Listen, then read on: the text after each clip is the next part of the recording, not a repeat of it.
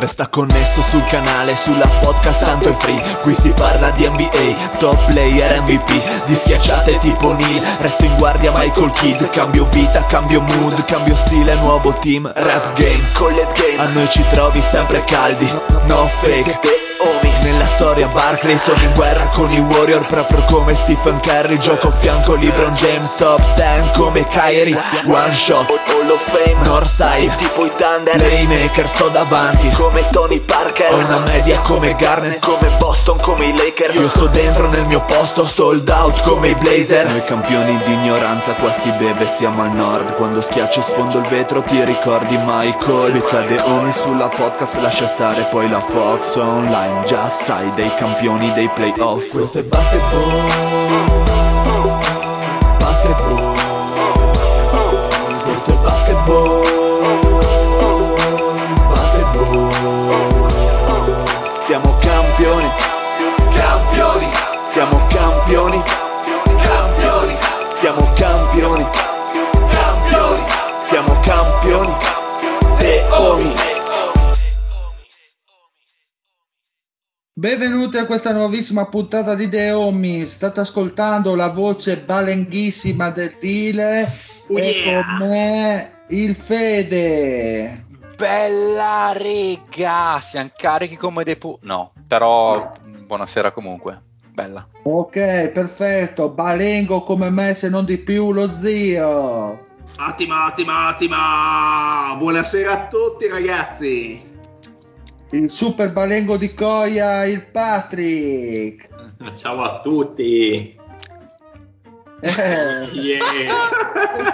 Con risatina annessa. Eh. Socia Patrick, queste risate belle che fai solo tu. E, e un tizio che ho conosciuto a, Be- a Bucarest di Reggio Emilia, cazzo, ridete uguali.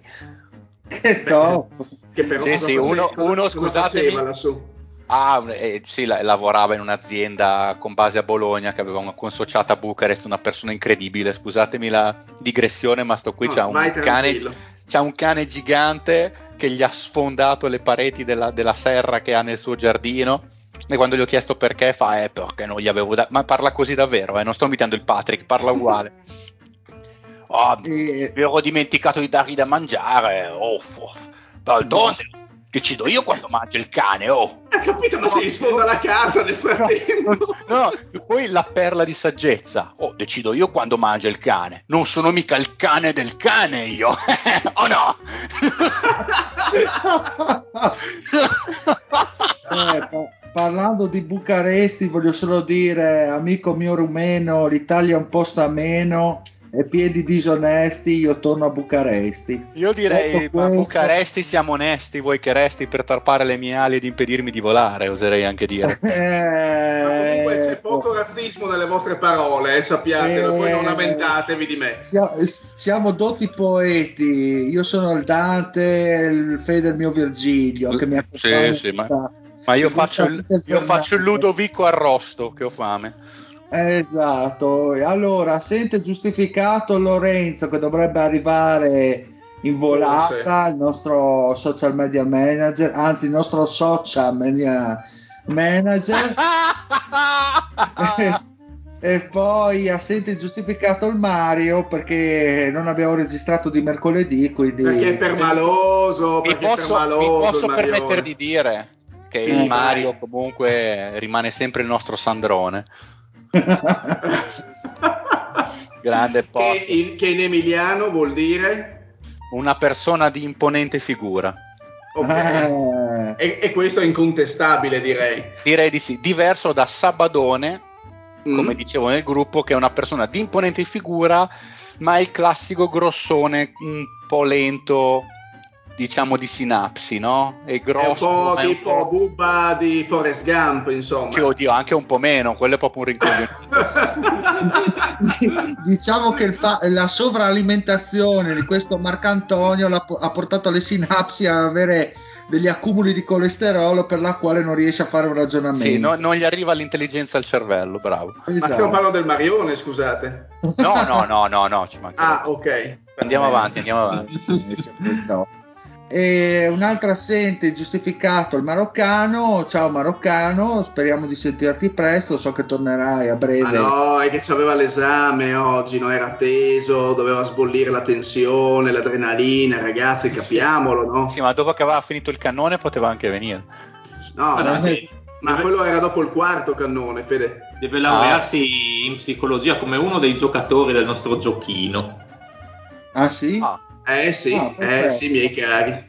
E quindi, e quindi il Pat ha già spoilerato, perché questa settimana, finita il Maurizio Mosca, andremo a fare un bel giochino, riprendere il giochino, perché l'obiettivo di quest'anno è terminare questo incredibile, fantasmagorico, incommensurabile giochino che ci accompagna ormai da sei anni, che ha rotto un pochino la minchia, quindi colpo di reni. Anzi, sono dei giocatori che sono morti intanto erano in quintetto quando abbiamo eh, iniziato eh, ma stavano ancora giocando, tra l'altro, sì sì iniziato. Sì, erano in attività in quintetto esattamente così. No, diciamo la verità è, Dile, è che oggettivamente alla terza quarta giornata di, di campionato N B A non c'è ancora un cazzo da dire, diciamo le e cose come stanno. Ha giocato tre partite, porca puttana, sì, sono, sono dei finiti, non ci sono ancora equilibri, ci sono delle statistiche bugiarde, e quindi perché e non fare un bel giochino giochino su Miami? Ma per dire, per i Luca Parodi di questo mondo, quanti giochini mancano prima del grande giochino all time, dove i migliori quintetti si scontrerà, scontreranno a spada tratta per uh, l'incoronazione finale? Patrick, quanti ne mancano? Eh, finito Miami ne mancano altri quattro, cioè Toronto, Cleveland, Utah e, e non sappiamo chi, e New Orleans. Eh. Oh, ma, okay, io di, ma io direi anche, no? da, da coso, io, da, da io direi di chiedere anche al Parodi o agli ascoltatori che vogliono, che magari sono iscritti sul, sul gruppo Telegram, di proporre, perché noi qualche idea ce l'abbiamo, anche se contrastante, ad esempio io e il Pat, qualche idea su come svolgere questa seconda e ancora più interessante fase dei quintetti all time. Quindi se avete qualche idea, anche magari, non so, visuale, qualche, qualche cosa per confrontarle nella maniera più oggettiva possibile, beh, proponete, perché secondo me la seconda parte fatta bene potrebbe veramente riservare grandissime sorprese. Eh beh, certo. Intanto ringraziamo il gruppo Facebook eh, gi- Giochino, il miglior format di questo mondo, a capo ovviamente e Luca Parodi. E quindi abbiamo capito che que- questa puntata affronteremo i Miami Heat. Abbiamo eh, ruolo per ruolo i miglior giocatori all time della storia dei Miami Heat, quindi poca cosa, ovviamente. Giocatoroni uno contro uno, per arrivare poi a determinare per ogni ruolo il miglior giocatore e avere appunto il quintetto all time di sempre dei Miami Heat. Quindi partiamo con le P G, vai Patrick. P G abbiamo Tim Hardaway, Goran Dragic, Mario Chalmers e Bimbo Coles. Sì, ma non, c'è, non è messo Noel. Norris Cole. Norris Cole. È, è uno di quelli che quando abbiamo iniziato il giochino c'era in N B A e nel frattempo è morto. È proprio uno di quelli. Mamma Ed era anche in lizza. Se fosse stata una lista estesa a otto probabilmente c'era eh Norris Cole. Ovvio, volevi non metterlo. Quindi ma andiamo col film. Eh, Facciamo, vai, vai. Vabbè, Tim Hardaway contro Bimbo Coles. Allora, interessante questo. O vuoi spin. Pronunciarlo Bimbo Coles? Bimbo Bimbo, tu che sei laureato in lingue, Patrick. Ma cos'è? È Bambi che si traveste da Rambo, Bambo Coles. Bimbo, Bimbo. Bimbo. Balla balla, Bimbo. Il bambino chiama chi chiama? Allora, dunque, quindi abbiamo uno scontro veramente ad darmi, abbiamo uno scontro ad armi impari, perché abbiamo il parala bailare, il bamba lì, il bimbo, il Binance, il Binance, che è, diciamo, una P G abbastanza scandalosa. Il suo unico merito e di essere stato nei primi anni di fondazione dei Miami Heat, quindi probabilmente sarà nei cuori di tutti i grandissimi tifosi dei Miami Heat, ma io non sono un tifoso di Miami, quindi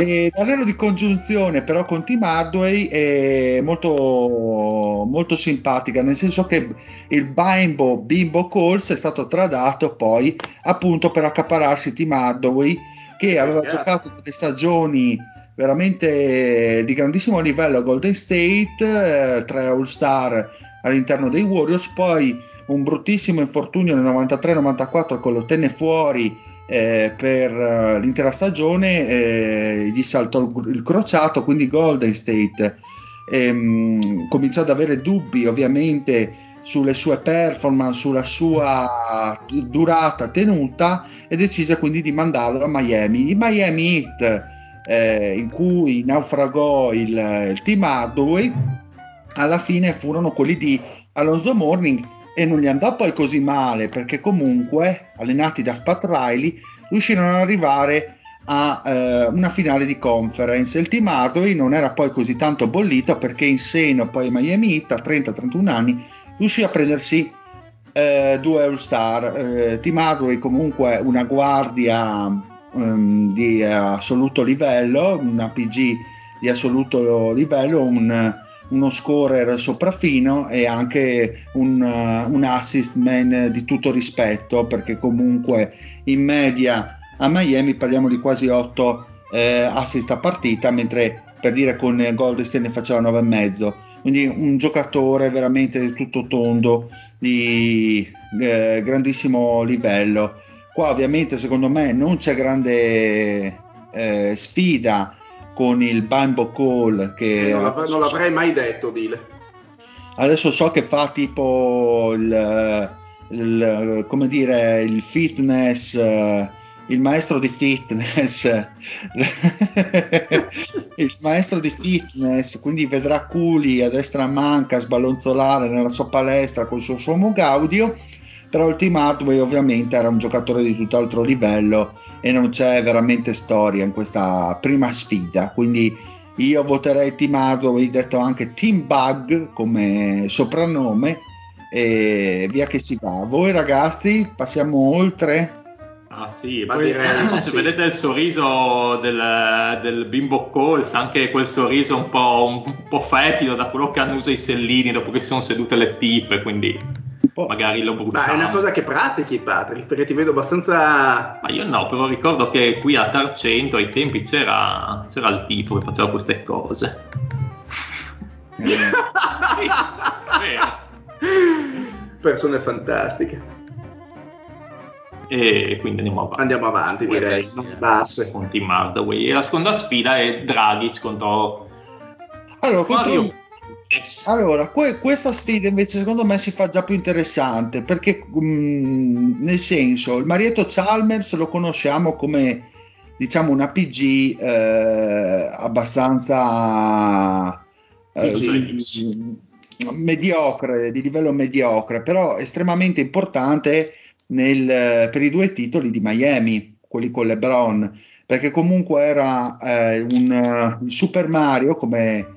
uno dei suoi soprannomi, lo, come lo chiamavano insomma Miami, Super Mario, era una pedina abbastanza importante all'interno dello spogliatoio degli Heat, e, e quindi un, un tassello che ha dato il suo contributo in quella squadra con LeBron James, Wade e Bosh, un elemento diciamo statico, un pilastro direi quasi del, di quella squadra, nonostante le statistiche poi non siano così fenomenali.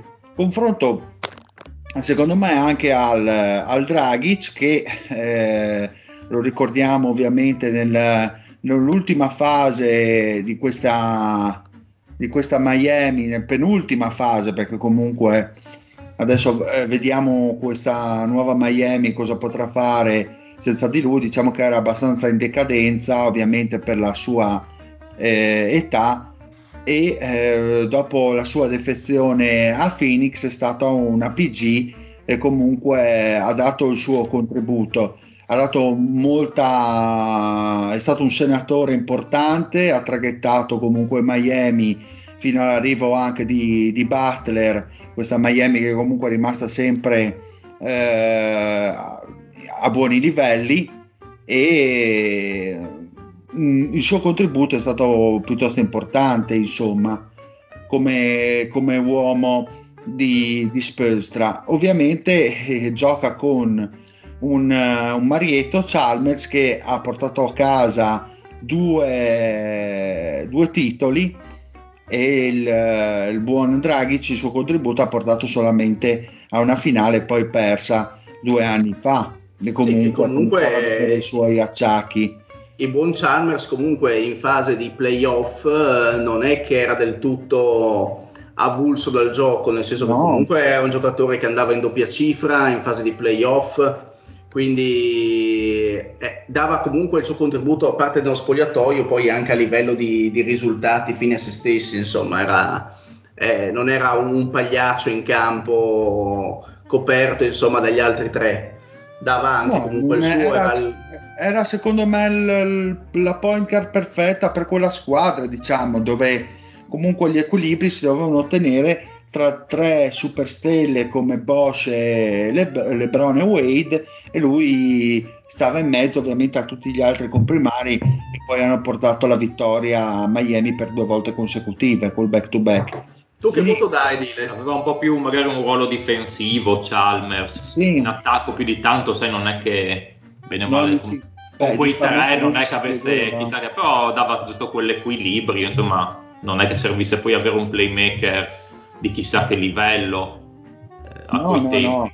Secondo me Dragic, eh, eh, se bisogna vedere il talento puro sulla carta, è un po' meglio di, di Marietto Chalmers, però non stiamo parlando dello scontro di prima di Bimbo Coles con Tim Hardaway, dove veramente il talento è da una parte sola, ecco, la, la bilancia è perfettamente sbilanciata dalla parte di Tim Hardaway.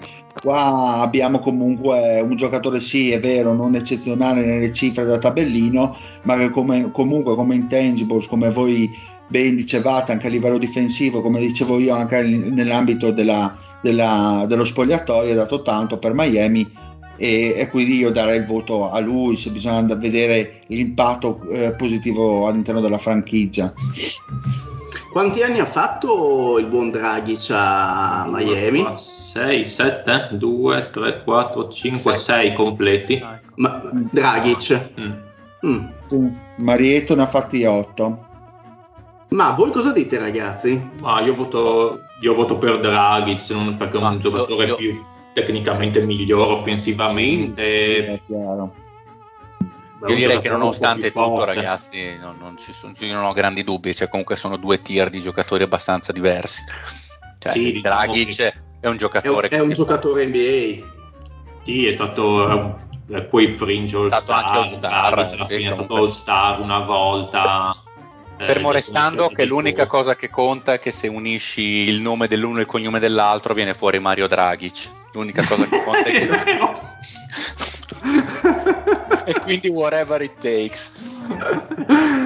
Ma diciamo che effettivamente Mario Chalmers, se lo, lo dissociamo dai tre, dei tre fenomeni, è veramente un giocatore che avrebbe fatto, penso, il nulla cosmico ovunque, e quindi anch'io sincer- esatto, quindi sinceramente Eh, anch'io voto un attimino la tecnica e il livello del giocatore, quindi anch'io dico Dragic. Perfetto, dai. Ottimo. Quindi, quindi dai, dai, parliamo, parliamo seriamente, cioè, pre-trio, pre-trio faceva veramente abbastanza schifo Mari, cioè, discreto difensore con alcuni flash, diciamo alla Fisher, che in alcuni momenti ti faceva le giocate importanti effettivamente, ma faceva delle singole giocate importanti perché era, erano la ciliegina della ciliegina della torta. Mm. Ma io ho voluto votare più che altro i eh, titoli, l'importanza all'interno, sì, i titoli, l'importanza all'interno della franchigia nell'ambito ovviamente di una line up che comunque aveva ben altri talenti. Dragic comunque, per quanto abbia passato tanti anni all'interno di eh, di Miami, non è che abbia dato questi grandissimi esploit, è vero, è, ha, fatto, ha fatto bene, ma Sì, in una Miami che comunque non era straficantissima, ecco. Sta di fatto che è passato Dragic, cioè, quindi abbiamo una bella finale contro Hardaway. E qua secondo me, per la mia opinione personale, non c'è storia, perché Tim Hardaway ha più talento confronto a Dragic, è stato più importante all'interno dei Miami, perché con Alonzo Mourning e con quella squadra sono riusciti comunque ad arrivare Eh, a una finale di, di conference nel novantasei novantasette, e Tim Hardaway era comunque il giocatore di riferimento assieme ad Alonzo. Quell'anno lì ha, ha dato un contributo estremamente importante, confronto comunque a un buonissimo Dragic. Beh, io direi che concordo pienamente col Beh, dire, sì, non c'è direi. tantissimo da dire, sinceramente. Eh, purtroppo Dragic senza Mario può far poco. Esatto. Non può fare nessun emendamento eh, senza il Mario. Esatto. Nessun decreto Green Pass. In, ingiuntivo. Esatto. Come quelli che si becca lo zio due volte l'anno. Esatto. Quindi Tim Hardaway passa e diventa la, la, la P G all time del, dei Miami Heat. Esatto. Bene, ma non benissimo, direi. Sì. Mm. Ah, ah, vabbè, nei suoi anni migliori, insomma, non era neanche male, magari. Eh, ma non sono questi. Vabbè. L'S G sono Wade, Eddie Jones, Josh Richardson e Steve Smith. La prima sfida è Wade contro Steve Smith. Allora, di Wade non sto a parlarvi più di tanto, tanto chiunque si ricorda di Wade. Steve Smith in verità non c'è moltissimo da dire, trascorso i primi tre anni draftato da Miami, e gioca anche bene, nel senso era un tiratore da tre, buon tiro, mise su cifre anche piuttosto buone nei primi tre anni per un... anche da rookie comunque si passava dai dodici ai sedici ai diciassette punti poi dell'ultima stagione, prima di essere scambiato ad Atlanta. Eh, ad Atlanta fu scambiato con Grant Long, che apparirà dopo, per Kevin Willis. Ai tempi questo scambio era stato visto abbastanza come una, un furto da parte di Atlanta, e eh, cosa interessante, portò eh, i Miami a dare il ruolo di coach e vicepresidente delle Basketball Operations a Pat Riley. Quindi questo, questo, questo Steve Un Smith portò a Pat Riley, questa è la sua cosa principale. Ehm, era un giocatore che magari poteva anche avere boh, una, una carriera migliore, non lo so, è stato una volta All-Star ad Atlanta, raggiunse i venti punti, vinse... Ehm, non so se vinse un titolo con San Antonio, sì, con San Antonio, e sì, gli anni migliori diciamo non li ha avuti a Miami, ma anche se avesse avuto i suoi anni migliori a Miami, insomma, contro Wade c'è poco da fare, il giocatore è molto ma più... Ma solo tre anni ha fatto lui. Sì, i primi tre, mm. al quarto, a metà anno è stato scambiato eh, ad Atlanta, ed era la classica shooting, cioè la, di un tempo, quella... Mh, da punti, ma che grosso modo faceva quella, cioè portava punti. Poi ad Atlanta ad un certo punto si reinventò anche un po' assist man, diciamo, nel senso che iniziò a dare anche a smazzare anche più, un po' più gioco, però era limitato mh, dall'altra parte del campo e per lo più funzionava in attacco, per, appunto per la sua buona mano, ma sì, una buona shooting guard, ma poco, niente poco, di più, insomma, poco alto. Eh, un fringe eh, all-star, un po' come Dragic, possiamo sì, dire. Una buona, ecco, una buona... Bel giocatore, bella tecnica, ma mh, sì, come ce ne, ce ne vedono, insomma. Un giocatore comodo per una squadra che magari è già ben equipaggiata, ma per il resto non, non è un giocatore che spostasse grandi cose. E vabbè, qui... non è, c'è tanto da votare, insomma, Wade boh, direi che puoi anche, già, puoi anche già scriverlo, direi. E la sfida eh. lì dopo è Eddie Jones contro Josh Richardson. Josh Richardson, vabbè, il è, quello che, è quello che sta giocando adesso a Boston, caso abbiate dei dubbi è proprio lui. A Miami non disputò quattro annate, l'ultima delle quali neppure male, nel senso arrivò sopra i quindici punti, ai sedici, ma in una Miami che aveva un po' poco sugo. e lui, oltre ai compiti difensivi, che comunque è sempre stato un, dif- un difensore discreto o anche buono eh, in certe stagioni, nelle sue migliori stagioni, eh, qui ebbe dei compiti offensivi un po' maggiori, che però poi col proseguo della sua carriera a Philadelphia, poi Dallas e adesso Boston, vedremo, non riuscì mai a, ecco, a, a riacciuffare quelle cifre. Quella Gioca- buon giocatore di sistema, dai.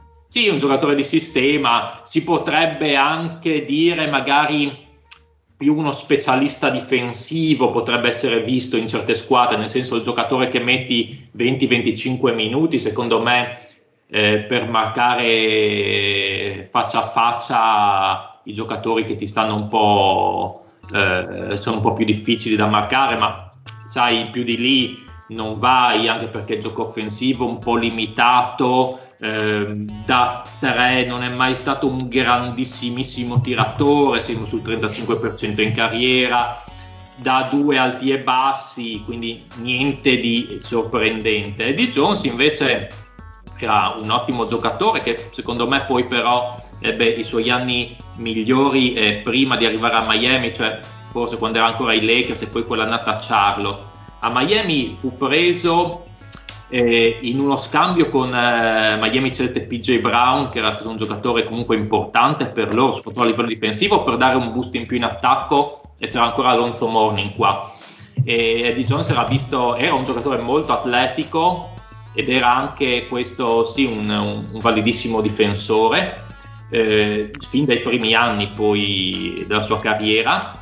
E, mh, tant'è che fu scelto al draft dai Lakers appunto per questa sua capacità, questa sua fisicità, questo suo atletismo, che era considerato veramente eccezionale eh, nel novantacinque, nel novantaquattro, l'anno del suo draft. E, mh, a Miami fu un giocatore che fu anche eh, leader di punti in quella squadra, però fu una squadra, con lui arrivò anche Anthony Mason in quello, squ- in quello scambio, una squadra che purtroppo dovette avere a che fare con gli infortuni di Alonzo Mourning e che non riuscì mai a, a dare più di tanto, nel senso eh, mi sembra la prima stagione, se non sbaglio, Alonzo Mourning la, o quella, la seconda la saltò tutta, e Anthony Mason fece una stagionona incredibile assieme ad Eddie Jones, ma mh, poi non... Eh, Non, riuscirono, non riuscì Eddie Jones a cogliere l'occasione per vincere il titolo, anche perché fu eh, scambiato proprio la stagione prima, cioè nel duemilacinque duemilasei fu scambiato, cioè andò a Memphis e mh, eh, in quella stagione vinse il titolo Miami, e Eddie Jones tornò la stagione dopo da, da Memphis a Miami e non vinse un cazzo e si ritirò. Eh sì. E, e c'è una del Next M J. Era un giocatore. Come? Dal dispiacere si ritirò. Eh sì. Un giocatore secondo me molto più forte di Josh Richardson, anche perché se diciamo che Josh Richardson comunque al, dal suo meglio in difesa e non in attacco, sì, e di Josh, eh, meglio il in problema difesa, è che Richardson sta dimostrando negli ultimi tre anni forse il suo reale valore, sì, che è praticamente nullo. Un po' spuria, diciamo, un po' stran- stramba quella dei sedici punti a Miami, probabilmente, esatto. A livello magari poi statistico eh, non, eh, un po' di quelle annate che tendono a, a poi essere livellate al basso prendendo tutto il resto, quindi secondo me, penso anche secondo voi, Eddie Jones passi in, indubbiamente, sì. Cioè, a mani bassissime. Eddie Jones, Dwyane Wade, eh, purtroppo Eddie Jones si scontra con Dwyane Wade, ma Eddie Jones è stato secondo me la shooting guard più importante dopo Wade in questa franchigia, sì, non che abbiano avuto molto, però comunque ha avuto un po' quella sfortuna con Alonzo Mourning, che ha, avuto, ha iniziato a, a, soffrire, eh, a soffrire nel fisico, se no quella squadra magari poteva ottenere, non dico il titolo, però magari qualcosa di più. Magari lui poteva ottenere il titolo se non se, non se ne andava a Memphis, ma vabbè, cazzi suoi. E, e vabbè, qui direi di andare un po' su Wade.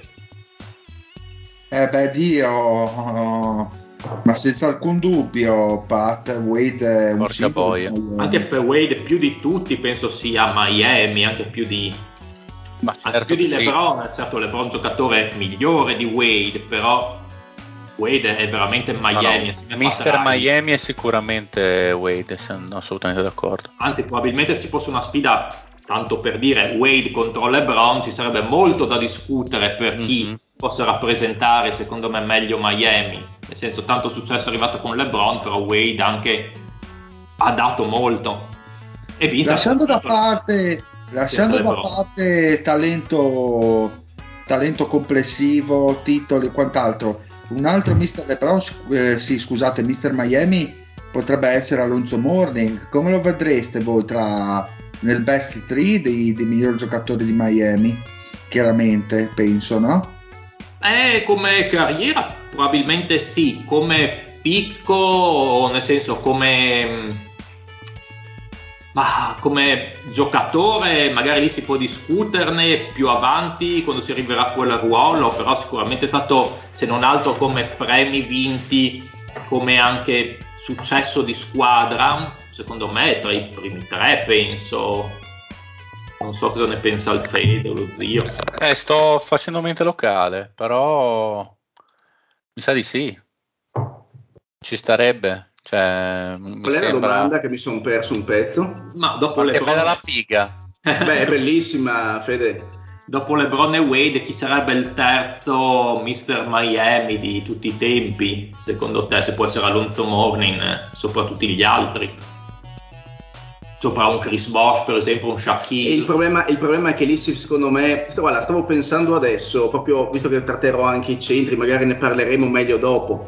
Però su, sui centri, almeno su quei tre centri che tu hai citato, secondo me c'è molto da valutare. Uno, il contesto, eh, perché secondo me il periodo incide molto, soprattutto tra un Chris Bosh, ad esempio, e un Alonzo Mourning come tipologia di centro.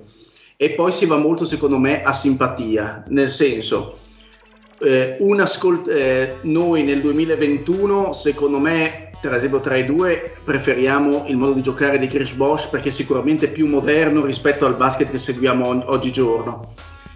Personalmente, perché sono tendenzialmente un vecchio caprone, io ho un, un grande, una grandissima stima per Alonzo Mourning, però è già più classico come centro, è già più... Uh, è più un centro degli anni, fine anni novanta, come ce n'erano diversi all'epoca. Quindi è questione, secondo me, abbastanza personale, due modi di giocare abbastanza diversi. Sicuramente il contesto squadra in cui hanno giocato tutti e tre è molto diverso, quindi è difficile dire quale dei tre si possa equiparare a LeBron e Wade. Eh, io ho la mia preferenza, dopo in caso ne parleremo durante i centri, se poi magari il Fede vuol subito dire la sua.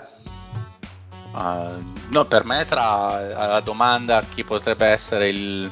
mister Miami dopo quei due, secondo me è corretto dire Mourning, non è quello che ha vinto di più, è chiaro che ci sarebbe Bosh alla tre, però per quello che ha rappresentato, per il picco che ha avuto nei suoi migliori anni, secondo me ci, ci sta, è assolutamente la nomina più corretta. Perfetto, quindi possiamo procedere con il ruolo da tre. In questo ruolo abbiamo, eh, non abbiamo LeBron in questo ruolo, abbiamo Jimmy Butler, Glenn Rice, Jamal Mashburn e Justise Winslow, che è il solito filare del cazzo. È un po' come Josh Richardson sto qua, o il Bimbo Coles First Blood. E allora la prima la prima sfida, Butler contro vabbè contro Justise Winslow, facciamolo fuori sto qua. Sì, boh, Winslow, io di Winslow mi sono segnato una roba. Se dobbiamo mettere Winslow, vuol dire che come è il piccolo siamo presi veramente nella merda. Sì, cioè, è, un, è un'analisi abbastanza corretta, Fede. Sì, sinceramente mi, mi rifiuto di dire qualunque cosa, qualunque approfondimento su Justise Winslow, se, no il fa- se non il fatto che uno dei suoi soprannomi è Justice Better, che è molto carino, anche se fastidiosamente... Eh, pro Black Lives Matter come tipologia, però vabbè, a parte quello, per i miei gusti, eh, mi dissocio dai miei gusti ovviamente. Eh, eh, detto questo, dall'altra parte invece abbiamo un gran bel giocatore che è il, eh, il sosia di Jamie Foxx, che è Jimmy Butler, eh, che direi che sta furoreggiando ancora in, in quel di Miami. Per lui Abbiamo de- delle medie da quasi ventuno punti, sette rimbalzi e sei assist e mezzo, quindi giocatore che tutti conosciamo, di estrema completezza, che vede forse soltanto nel tiro da fuori dalla lunga distanza un possibile eh, buco nel suo bagaglio tecnico. Ovviamente poco da dire, nel senso che è una star fatta e finita. Lui in Miami comunque ha rifatto le, le finals dopo ovviamente il periodo fortunato con LeBron James e Dwyane Wade, e ovviamente cosa che lo fa spiccare rispetto a tutti i giocatori che stiamo elencando in questo giochino è che durante la sua adolescenza, la sua giovinezza, lui venerava Tracy McGrady, e aver guardato McGrady giocare quando ah, era piccola è quello che gli ha fatto realizzare che lui voleva giocare nella N B A. Quindi anche lui un altro illuminato sotto le, le prodezze di McGrady. Sì, sì, ma dopo è, il Fede, ovviamente. È un, è, un, è un illuminato proprio di livello, forse dietro al Conte Bezukov di Guerra e Pace, forse arriviamo quasi a quel punto. Subito dietro, subito dietro. Però scopava un po' di meno. Eh, sicur- sicuramente. No, una cosa da dire è che di sicuro il suo carattere l'ha levemente formato, perché a una certa, a una certa ora già gli è morto, se non sbaglio, il, il padre quando era piccolo, anzi il padre lo ha abbandonato quando era piccolo, e poi la madre quando aveva tredici anni l'ha buttato fuori di casa, e quindi è andato avanti di foster family in foster family finché non, eh, non era senior all'high school. Quindi direi che essere dire che ha forgiato lievemente il suo carattere, per, ed è anche ammirevole che non sia finito male il buon Jimmy, direi, perché le ricette c'erano tutti. Da ricordare tra l'altro che Jimmy quando, nella recruiting class eh, del, del suo anno era milleduecentocinquantatreesimo, e nel Junior Pro College Prospect Rankings era duecentoventiseiesimo.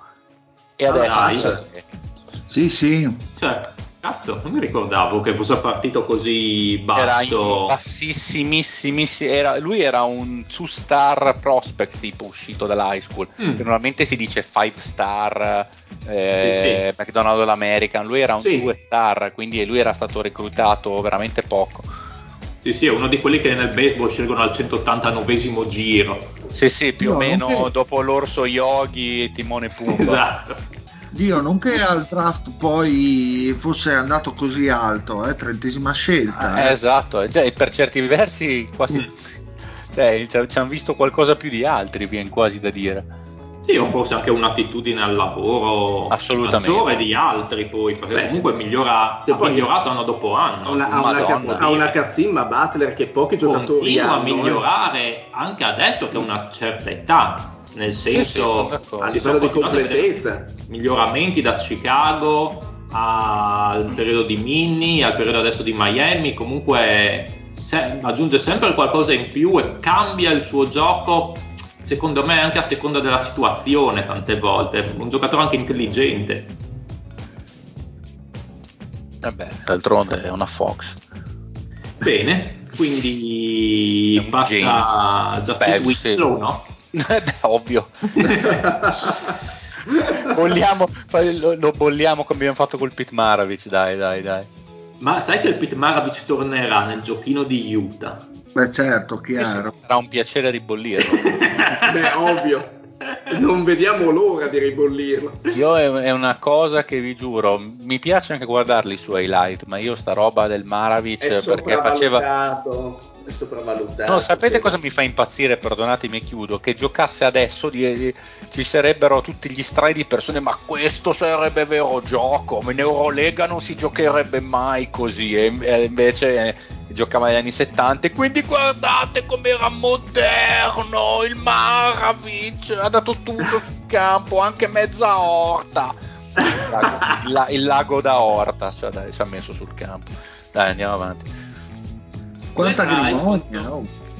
Scusate, scusate. No, ah, ma, lui questa è una era, ma questa era la, la grimonia, era l'obbligo di dirlo almeno una volta puntata, giusto? Quindi è caduto assolutamente, adesso. Assolutamente, perfetto. Scusate. Sì, ma io ce l'ho coi, coi, coi, coi suoi tifosi che non capiscono un cazzo, come con Ginobili. Eh. Lui niente da dire su Maravich, poverello.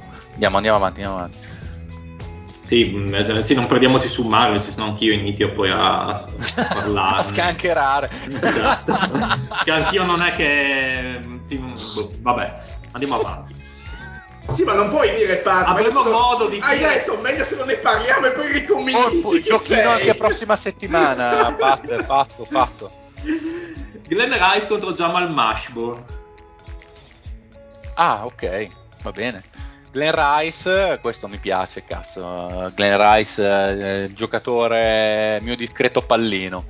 E Glenn, il buon Glenn Rice che si è fatto sei stagioni a Miami con medie di oltre diciannove punti, eh, quasi cinque rimbalzi e circa due assist. E questo qui è uno di quelli che giocasse oggi probabilmente sarebbe com- considerato un'ira di Cristo, perché era veramente un super super super tiratore di cui si ricorda abbastanza poco. Gli anni migliori da tiratore non li ha vissuti chiaramente a Miami, ma coi Charlotte Hornets, però soprattutto le ultime, dopo le prime due annate a Miami già aveva fatto vedere di che pasta era fatto. Comunque un giocatore e sempre attorno al quarantacinque altro, quarantasette per cento dal campo, quaranta per cento da tre punti e quasi novanta per cento ai liberi, quindi mano caldissima, mano assolutamente caldissima, un, un po' streaky, nel senso che comunque non era continuissimo, un po' alla Klay Thompson che aveva i periodi in cui vedeva la Madonna e magari poi aveva tot partite in cui tirava abbastanza male. Vedevo ad esempio una stagione novantaquattro novantacinque che è la sua migliore a Miami, che aveva fatto ventidue punti di media, aveva fatto diciotto partite sopra i trenta punti e venti partite sotto i quindici, quindi aveva diversi alti e diversi bassi, non era proprio il simbolo della continuità, però chiaro che assolutamente avercene. Aveva un po' nel difetto forse il fatto che non era un grandissimo difensore e che ovviamente era connaturato nel suo gioco il fatto di non avere grandi doti di passatore, però assolutamente bellissimo giocatore che io chissà ricordo se fosse rimasto, chissà se fosse rimasto assieme a Tim Hardaway, a Alonzo Mourning con eh sì. Miami sarebbero riusciti chissà ad arrivare al titolo nel novantasei novantasette. Eh, so solo che l'hanno sentito urlare "ti ammazzo zio" durante una penetrazione, mi ricordo, in palazzetto. Mi sono, mi sono abbastanza sicuro di questo, è che qualcuno gli abbia completamente sbunnato le dita. Sì, è vero. Da dietro, ma così. Sì, sì, mi sembra di ricordare questo fatto. Sì, sì, sì, hai ragione. E dall'altra parte abbiamo il buon eh, Jamal Mashburn, giocatore molto particolare secondo me, perché non so, era abbastanza, era un giocatore che giocava dentro fuori in maniera profittevole, era un giocatore che sembrava meno atletico di quanto fosse, nel senso che giocava tanto post, era veramente grosso, bello largo di spalle, molto, molto piazzato e faceva davvero delle sue... Una delle sue migliori armi era assolutamente il gioco in, uh, in post e aveva anche un ottimo tiro dalla media, non era diciamo il grande ball handler, faceva della sua assolutamente questo fisicone impressionante che soprattutto nei migliori anni, che anche qui in realtà sono subito precedenti agli anni di Miami dove in realtà fece un po' più fatica rispetto ad altri anni della sua carriera, Eh, ma comunque li fece vedere tutti. E anche un discreto difensore, eh, perché era tra l'altro più veloce di piedi, più laterale di quanto non avresti detto vedendo co- quanto prediligesse andare verso gli ultimi tre quattro metri di campo a tiranneggiare contro gli esterni avversari che facevano davvero fatica a tenerlo dal punto di vista fisico. E tra l'altro soprannominato Monster Mash, soprannome clamoroso mio avviso, e cazzo, oltre ad essere stragrosso sul campo e a tiranneggiare fisicamente, tiranneggia anche economicamente nel mondo business, perché è veramente un, un pisistrato del, dell'economia il nostro, il nostro Jamal Mashburn. È, È un tirannoide perché ha un, praticamente un, del, un ownership da tutte le parti. Uh, sono andato a vedere, non mi ricordo che sito, che dove era tu, tutti i dati aggiornati, ma lui ha tipo trentotto steakhouse. E, ah, la Madonna! ha quaranta eh, ristoranti, ristoranti Papa John's, sono tut- son suoi, ha, ha tre Dunkin' Donuts, oh. eh, ha, eh, du- ha un, un, un, un Lexus Store, di, quindi macchine a Lexington, ha eh, un, un, una concessionaria Toyota nel Kentucky. Ma che cazzo di businessman è, eh, questo è, è, i suoi soldi. È incredibile. E poi investe nel real estate, quindi nell'immobiliare. Ma secondo me e... guadagna più adesso che da giocatore. Ma assolutamente sì, e addirittura ha a che fare anche nel, um, nelle corse dei cavalli, nel senso che ha degli, mh, delle ownership all'interno di quelli che, che li fanno crescere i cavalli, cioè che fanno gli incroci, ah. che le, il, il thoroughbred si chiama. O Pensavo facesse da liberatore. Esatto, no, no, invece lui si occupa più che altro di selezionare quelli che poi fanno accoppiare i cavalli da corsa in maniera da eh, avere sempre del, delle razze migliori, migliori andando avanti. E nel, nel tempo libero ha fatto anche l'N B A Analyst per E S P N duemilasei duemiladieci ed è anche un, un membro di amministrazione di una grossissima corporation che tratta di acquisizioni, e, ed è membro di amministrazione anche del Fairbridge Hotels International, che vi assicuro è grossa. Beh, ma questo merita tutto il mio rispetto, ragazzi. Ma eh. veramente questo merita sport. La Rotary. Sì, sì, non, non avrei mai detto, perché io lo vedevo veramente dominare, cioè giocatore assolutamente di intelligenza cestistica, ci mancherebbe, però sostanzialmente sfondava di spallate, di giri e di giri spalla, sulla spalla destra, spalla sinistra, tutti quanti, poi dici vabbè, oh, questo qui dopo è, è andato a sfondare i culi a qualcuno, no? No, no, li ha sfondati però delle aziende. Sì, ma delle aziende, cazzo, ha veramente dilaniato tutti, cioè il black, call me black Elon Musk. Eh, incredibile. Comunque, detto, detto questo, mi sono dimenticato qual era l'altro giocatore, a Glenn Rice, perché mi ha caricato troppo del Jamal Mashburn. Io devo dire, sarà forse una mia opinione, io preferisco Glenn Rice, anche perché comunque ha fatto i suoi anni alcuni dei suoi anni migliori a Miami, anche se non proprio migliorissimi, mentre invece gli anni migliori di Mashburn sono tutti un po' fuori da Miami, le annate un po' più sfortunate, a parte la novantasette che era stata veramente veramente buona quando fu sì. scambiato, cioè fece sì. l'anno di mezzo che era quando Miami faceva abbastanza schifo, l'ultimo cinqu- quella da cinquantadue vittorie, però insomma non credo che arrivi a livello di, di Rice per Miami. Sono abbastanza d'accordo, no, io più stagioni io Mashburn per il che... business lo stimo troppo. Sì, anche se li mettiamo sullo stesso livello, poniamo il caso, in quel caso comunque Glenn Rice avrebbe più presenze, più anni a Miami, sì. Quindi andrei in quel caso con Glenn Rice, posto che secondo me non siamo sullo stesso livello. Glenn, io ho una preferenza per Glenn Rice legger, leggermente in questo caso. Beh, sì, è anche più individuabile all'interno di una squadra di, sì. di altissimo livello per come gioca, anche proprio. Grande, davvero bel giocatore. Glenn Rice Junior. Quindi Glenn Rice. Eh sì, io sono l'unico che per vota per Mashburn, quindi. Quindi Glenn Rice contro Legg. Butler. Mi attacco al cazzo io. Urco, sfida.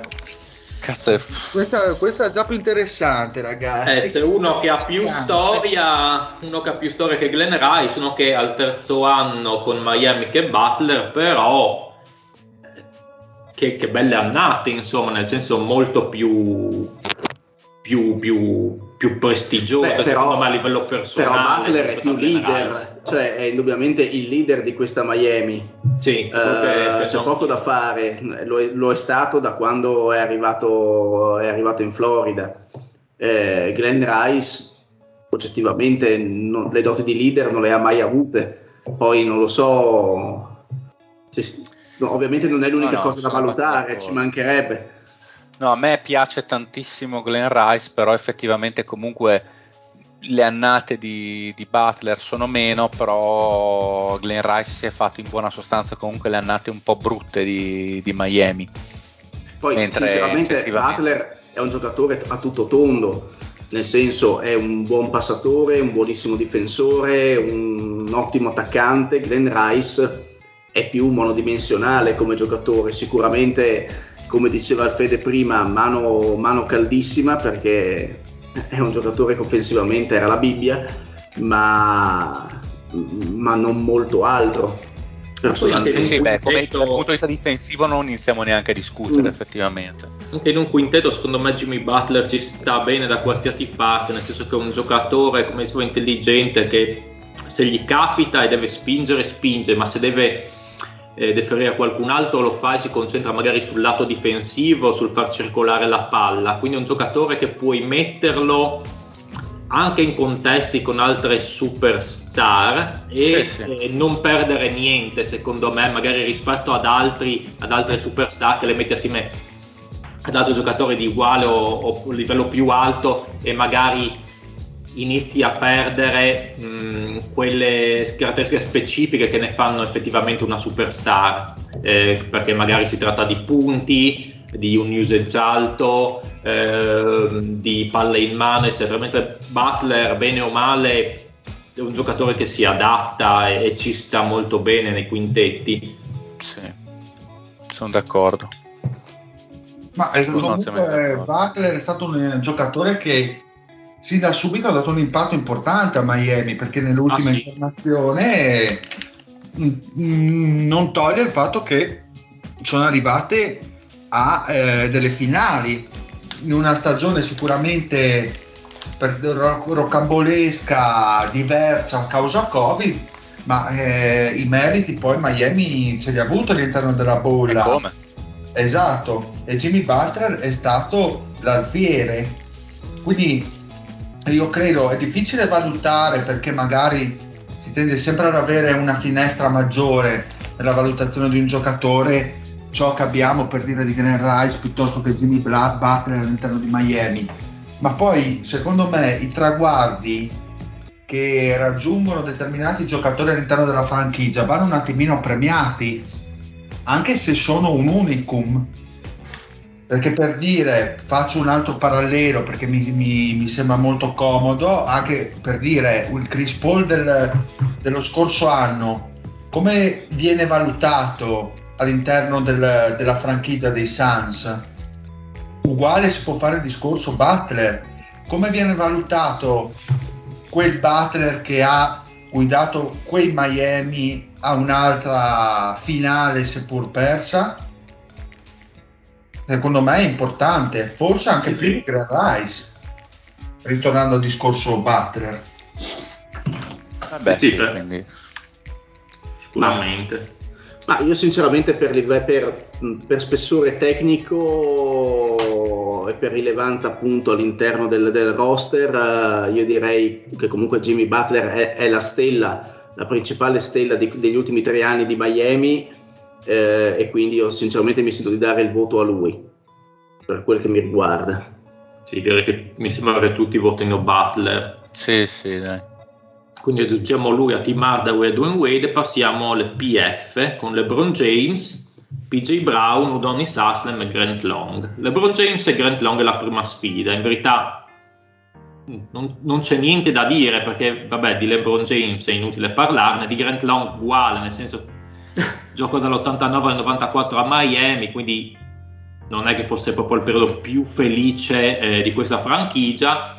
Giocatore sì, titolare, ma un po' X, cioè un giocatore che al massimo, massimo, massimo fece quattordici punti e sette rimbalzi e mezzo di media, quindi non stiamo neanche parlando di una power forward che spostava eh, mari e monti, era una power forward che si poteva concentrare magari eh, un po' sull'aspetto difensivo più che offensivo, ma lì rimaneva, nel senso che non aveva dei mezzi tecnici particolari per poter dire eh, questo giocatore effettivamente è più di una, di una quarta opzione in un roster serio. Era un giocatore così, si può dire un po' come oh, non lo so, che parallelo possiamo fare, un po' i centri dei Chicago Bulls, un Luke Longley, sì, un Luke Longley, un X, niente di particolare, non, non ha fatto nulla nella sua vita per essere menzionato, colpi di testa, nulla, è proprio... ha un bel nome da porno attore, se mi posso quello permettere. Sì, quello sì, ma la faccia, cioè, io se mi chiamassi Grant Long, cioè de- devi avere almeno un venticinque, perché altrimenti fai una figura di merda. Ma dalla faccia al pisellone lui, secondo voi, oppure no? Aspetta che ci guardo, perché so che il Fede è abbastanza preciso su questi dettagli. Eh, sono, sono molto... Le, le vedo... Eh sì, eh sì sì sì sì. Eh, ragazzi, se lo, se lo avvolge attorno come la coda dei Saiyan, come piace dire noi. eh, secondo me. Eh sì, non, non, niente di che, era... difensivamente anche valido, era bravo a prendersi gli sfondamenti eccetera eccetera, ma in attacco poca cosa, quindi qui la sfida, non mi perderei neanche a parlare di Grant Long, perché è veramente inu- cioè, abbastanza inutile, è una storia di Miami, un filler alla fin fine. Mentre la seconda sfida è P J Brown contro Udonis Haslem, già più interessante. P J Brown, giocatore forte difensivamente, lui fu Eh, assieme, fu in quella squadra con Hardaway e Alonzo Mourning, costituì una bella ancora difensiva assieme a Mourning, fu nei quintetti difensivi per eh, due o tre anni a Miami, eh, o forse due anni a Miami e uno a, a Charlotte, ora non ricordo bene, ed era eh, proprio la sua caratteristica principale, erano i rimbalzi e la difesa, stoppate, l'aiuto, era veramente un, un difensore eh, eccezionale, tanto che Quegli anni, eh, in quegli anni con Alonzo Mourning eccetera, eh, Miami arrivò al record di franchigia di sessantuno vittorie in campionato, e il giocatore che poi fu scambiato, come dissi prima, per arrivare ad Eddie Jones. Ehm, dall'altra parte abbiamo Udonis Haslem, che è eh, lui anche un mister Miami, nel senso che è nato in Florida, ha passato tutta la sua vita in Florida, università in Florida, cioè è stato sempre in Florida, ed è ancora, ed è ancora in Florida, un anno che era in Francia mh, a giocare, e ha giocato sempre lì, e tant'è che eh, eh, durante la free agency, adesso non mi ricordo di che anno di preciso, ma durante i primi, forse i primi sei anni, non so quando, quando duemilanove duemiladieci, giù di lì, Eh, squadre come Dallas e Denver gli avevano offerto anche un quattordici milioni in più totali sullo stipendio di quello che gli offriva Miami, ma lui rimase a Miami, e, e dove poi arrivarono LeBron e Bosh eh, per costituire quella squadra vincente. I suoi minuti andarono calando drasticamente a un certo punto, tant'è che sì, le, le primissime stagioni, le prime sei stagioni, diciamo, era un titolare era un titolare in quella squadra con Wade, con Shaq, eccetera, eccetera. È un giocatore arcigno, solido, un fisico. giocatore fisico, un giocatore di quelli che mh, fa il suo in campo, ci mette la grinta e eh, ti porta anche equilibrio. Ehm, non una superstar, però è anche vero che veramente lui può essere un mister Miami, nel senso che ha passato la vita lì, ha disputato quante stagioni? due, quattro, sei, diciassette, una roba del genere, una, una follia di, di, di, di stagioni, e secondo me, benché ne abbia disputato tante a Miami, secondo me non è, non è mai stato un grande giocatore, almeno non è, non è arrivato ai livelli di P J Brown. P J Brown era un pezzo piuttosto importante nella squadra eh, prima menzionata con Mourning e Hardaway. Haslem era un giocatore sì, di grinta, eh, che sapeva stare in campo sia mh, da titolare ma anche dalla panchina, senza gridi per la testa, comunque sempre nel suo ruolo, e anche un po' eh, coach in campo, eh, però c'è secondo me un, un po' di dislivello tra i due, quindi qui non so se si vuole valutare la storia passata nella franchigia o il livello del giocatore. Io personalmente voterei Beh, per P J Brown. Ma Udonis mica ha fatto partite, cioè mica ha fatto stagioni com- completamente da comprimario, sempre da comprimario, cioè ha fatto anche una, i primi sei anni da titolare. A, appunto, sì, sì. E quindi cioè, non è proprio da valutare Udonis Haslem e beh, passarlo così facilmente, secondo ah, me. No, no. Poi come statistiche siamo anche abbastanza lì con P J Brown, ti dirò. La parte difensiva di Brown era, era un po' più solido, Brown sulla parte difensiva, era molto solido.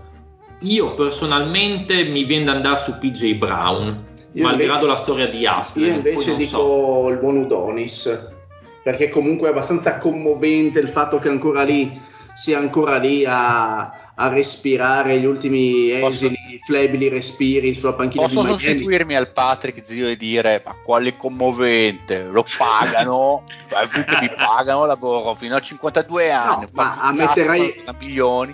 Ammetterai Fede che è ancora strano che lo paghino, e questo è questo il ah, brutto. E lo siamo tutti d'accordo. E, però a parte, a parte il, la vita intera passata a Miami, eh, cioè anche, anche quelle stagioni comunque da, da titolare secondo me sono da prendere in considerazione, quindi io do, do il mio voto, il mio cuoricino a Udonis. Anch'io Udonis. Cioè, sarei anch'io per Udonis Haslem, che comunque ha fatto veramente tantissimi anni, perché comunque ha i suoi eh, defining moment, ad esempio la grande difesa su Dirk Nowitzki nelle finals eh, duemilasei, eh, quei comunque tiri dalla media pesantissimi, ha dei, dei grandi momenti comunque, non è soltanto uno che ha fatto una lunghissima carriera nei Miami Heat ed era un pezzetto, un comprimario, ha avuto dei momenti in cui certo stella non l'è mai stata neanche vicino, ma era veramente un, comunque un giocatore abbastanza fondante di quella squadra. Buono, allora Udonis Haslem che se la vede contro LeBron James. No, ma possiamo, possiamo skippare velocemente o dovete dire qualcosa? Guarda, considerato che LeBron è un grandissimo fan di Kendrick Lamar, probabilmente lo starà guardando e gli sta dicendo bitch be humble. Quindi aggiungiamo LeBron James a questo quintetto, andiamo sul ruolo più interessante, questo finalmente c'è un po' più da dire, quello dei vaginieri, eh sì, ah. vede Shaquille O'Neal, Alonzo Mourning, Chris Bosh e Adebayo, e Adebayo si scontra subito con Shaquille O'Neal. Boh, allora ovviamente Adebayo eh, non c'è ovviamente molto da dire, questa è la sua quinta stagione con, con i Miami Heat dopo che l'hanno scelto alla quattordicesima pick nel duemiladiciassette, e come avete ben accennato voi a proposito di Dragic, a proposito di, di Butler, anche lui fa parte del roster che ha conquistato la finale nel, nel duemilaventi. E ne abbiamo parlato parecchio ultimamente eh, con le analisi della, de, con, le, con le preview, e quindi è un giocatore che sicuramente potrà dare ancora, visto anche il, il contratto che c'ha in essere a Miami. Eh, attualmente è un, un buon giocatore con discreti margini di miglioramento. Eh, è ovviamente l'attuale centro dei Miami Heat, però dare un giudizio su di lui adesso così, mh, se possiamo, fa- possiamo fare magari un'istantanea e ha un certo valore, se prendiamo ovviamente il primo anno a, è un altro giocatore, non è quei giocatori che arrivano in N B A già, già prontissimi, quindi sinceramente il giudizio su di lui a mio modo di parere è abbastanza sospeso per ora. Dall'altra parte invece abbiamo il, il vitellone, Eh, il, lo Zion dei tempi che furono a livello di peso, mm-hmm. intendo, e, e Shaq ovviamente arriva dopo le brillanti esperienze dei primi anni a Orlando, dove ha dimostrato di essere un giocatore praticamente infermabile, per poi eh, passare ai Lakers, che lo hanno consacrato come uno dei giocatori più forti della storia. E, e eh, dopo ovviamente le, eh, gli anelli conquistati a Los Angeles, eh, ammette pubblicamente che si è strarotto il cazzo di dover giocare con Kobe Bryant, eh, mm. si era veramente rotto le palle di lui, e che quindi eh, vede Los Angeles costretti a, eh, a tradarlo, e quindi se non sbaglio per Caron Butler la Marodom. La, la Marodom è una prima scelta, mi sembra, insomma, per, per questo, questo pacchetto qui. Ai Miami Heat si fa quattro stagioni, eh, con tre apparizioni ai playoff, tra cui una finale di conference, ma soprattutto un, uh, un anello, il primo per, uh, della breve storia degli Heat, e stiamo parlando del duemilasei. E ovviamente lui di quella squadra, è inutile dirlo, nonostante non fosse più negli anni d'oro, non fosse più quel...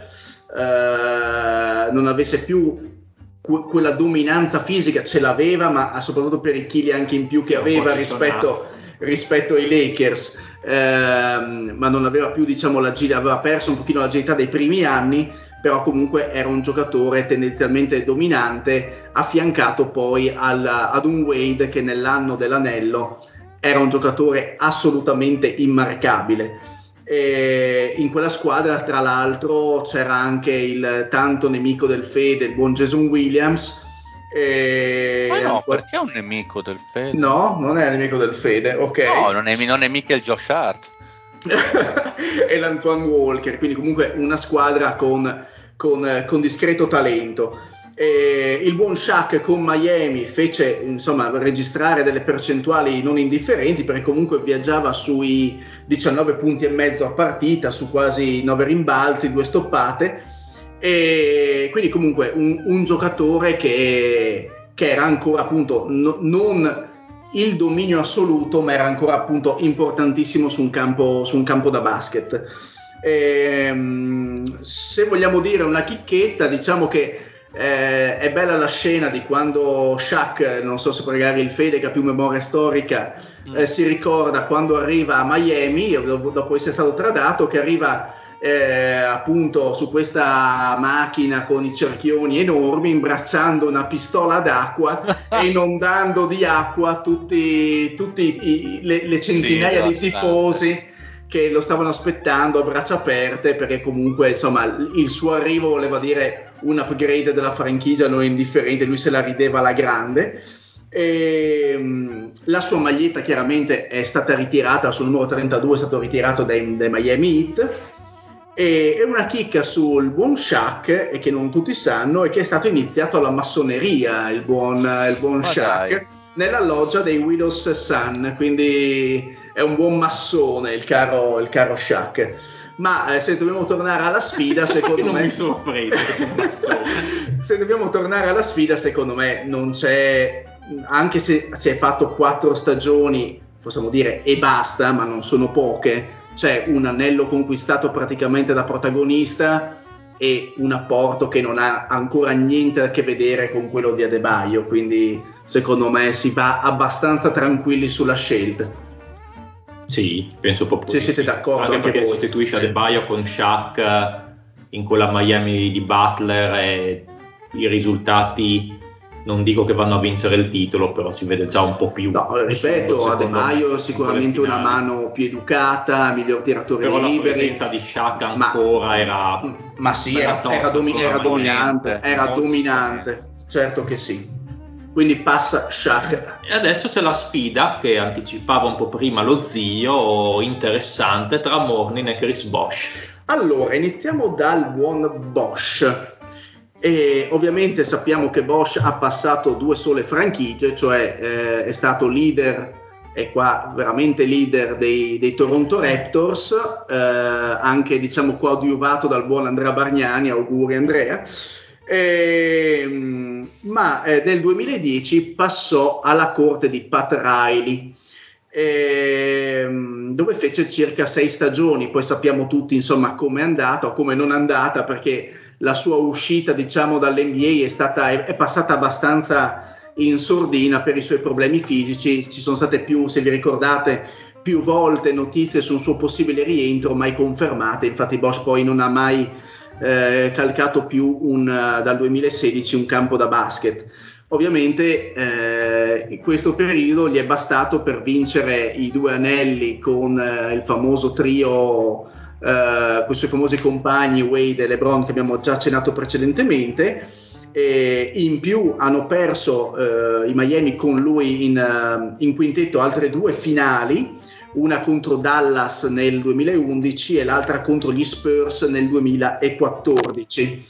Eh, dallo scorso mese, se non sbaglio, è un Hall of Famer anche lui, quindi comunque parliamo di un giocatore notevolissimo, anche perché, come dicevo prima, è un giocatore, è stato un giocatore molto moderno, nel senso capace di aprire il campo da tre, un tiro dalla media eccellente, un forte atletismo, un discreto carisma, perché no? Perché comunque è vero che ha diminuito le percentuali passando da Toronto a Miami, ma a Toronto era praticamente il, il primo scorer, e invece è entrato con due giocatori che forse eh, tecnicamente erano superiori a lui, ma non ha perso di, eh, eh, diciamo di efficacia, ha pur affiancato a questi grandissimi giocatori, tra l'altro con un usage eh, vedevo abbastanza importante, perché comunque sul ventidue per cento nonostante la presenza di Wade e LeBron, e, e con medie comunque considerevoli, perché stiamo parlando di circa diciotto punti a partita nel periodo Miami, eh, di, di, di, sette, di più di sette rimbalzi a partita, quindi comunque un giocatore importantissimo.